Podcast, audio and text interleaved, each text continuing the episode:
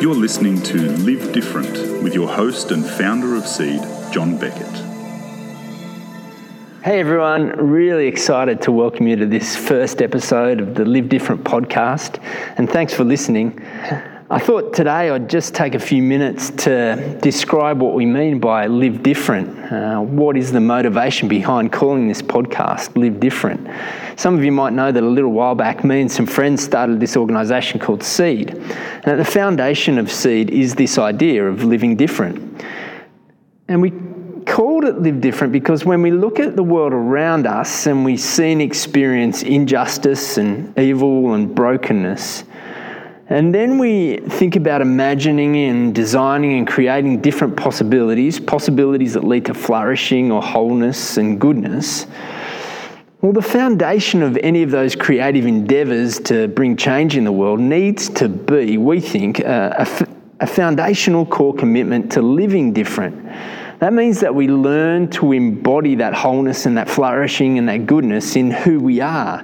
It's not just about what we do, but the things that we do actually flow out of an understanding of who we are at our core. And we're trying to shape that core, shape our very lives around this wholeness and the flourishing and the justice rather than just the activities and the actions that we participate in.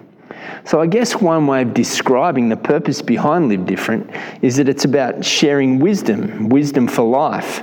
He says it's not a podcast about thinking, although we will talk about the most effective ways to think. It's not about creating or innovating, although we'll talk about tips for creativity and innovation. It's not a podcast primarily about growing stuff or succeeding at stuff, although we will talk about how we do things effectively. No, ultimately, we want Live Different to be a podcast about life.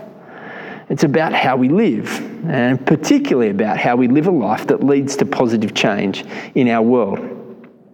In some ways, this podcast is a realization of a dream for me. I tend not to want to put myself out there in public too much, but I have always fancied myself as a bit of a life guru. And if I think back to the senior years of high school, I remember this time when I had this cap that I found that had a G on it. Uh, I don't know, I can't remember where I found the cap, but if anyone's listening that lost a cap 22 years ago, my apologies for uh, taking that cap. I probably shouldn't have done it because I am a follower of Jesus and I've been a follower of Jesus since a young age. But if I think back to high school, I'm also a recovering jock. Uh, and in my high school years, I wasn't the guy that hung out with the Christian group. I hung out with the jocks, the sporty people.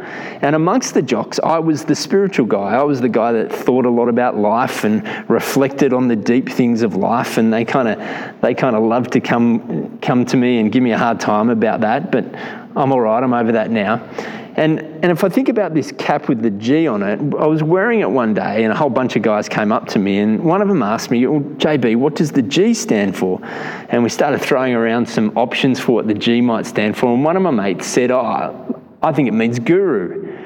And that nickname actually stuck with me for about two or three years. And I'm not going to lie, I liked the nickname. I took every opportunity I could to reinforce the nickname and I almost forced my mates to call me it each and every day. And particularly when the ladies were around, it was a, it was a particularly good nickname for the ladies.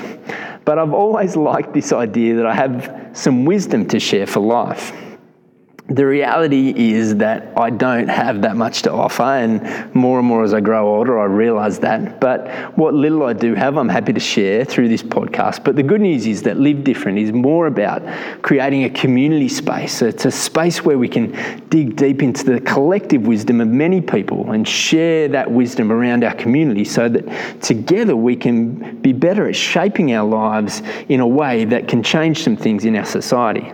Because all great change actually happens in community. Lone rangers, the reality is, rarely create lasting change. You know, they might, they might make a difference for a little while, but they rarely create lasting change. And so, Live Different is very much about shaping the core of who we are and then shaping that in line, particularly, we want to suggest, with the amazing teaching of Jesus we live into and seek to live into and up to who God has made us to be by His grace. And when we do that, we necessarily become shapers of the world around us as well. So, if you ask me some words that describe what Live Different is about, well, I'd say things like beauty and courage and grace and hope, these kind of deep, beautiful words. But live different's also about a disruptive kind of life. It's about learning to disrupt injustice with justice and brokenness with healing and evil with forgiveness and conflict with reconciliation. And all of this, we believe, has its foundation in the idea of purpose. And as a follower of Jesus, I guess I believe that our purpose can be found in uncovering who God has made us to be, in uncovering who our Creator has made us to be and why our Creator created us. It's not about being different for different sake. No, it's picking up on this reality, this kind of deep reality that when we live the way God made us to live and when we align our lives with God's purposes, well, we will be different and we'll probably stand out as well. So I don't know if all of this sounds appealing to you. I don't know if it's going to be something you want to listen to or if it just sounds too hard. And so I want to address the question of why would you bother listening? And I guess I want, to, I want to suggest, in fact, I'm convinced of this, deeply convinced, that living different is the best way to live. It's good for you. But it's not only good for you, it's good for the whole world and it's good for God. I think when we live this way, then we experience what the Bible calls blessing, what in contemporary language you'd, be, you'd call being in flow, or what I'd call as being in the sweet spot. It's this idea that our life is aligned, the parts of our lives make sense with who we are, and they give us a sense of purpose and meaning that drives us out into the world each day to live on purpose.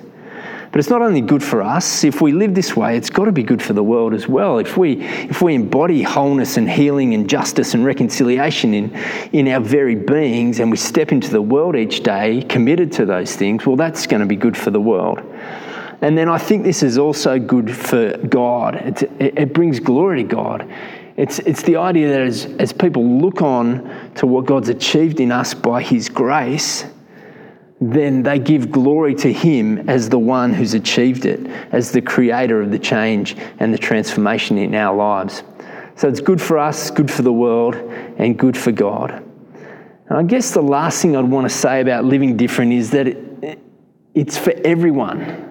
It's a beautiful thing about this concept is you don't need to be a, a, leader or a social entrepreneur or interested in innovation. No, this stuff can be applied wherever you are in your context to be an agent for change in the place where God has put you. It can be for the teacher, it can be for the mum in their school context who just want to bring a bit of salt and light, uh, a bit of joy into the school community.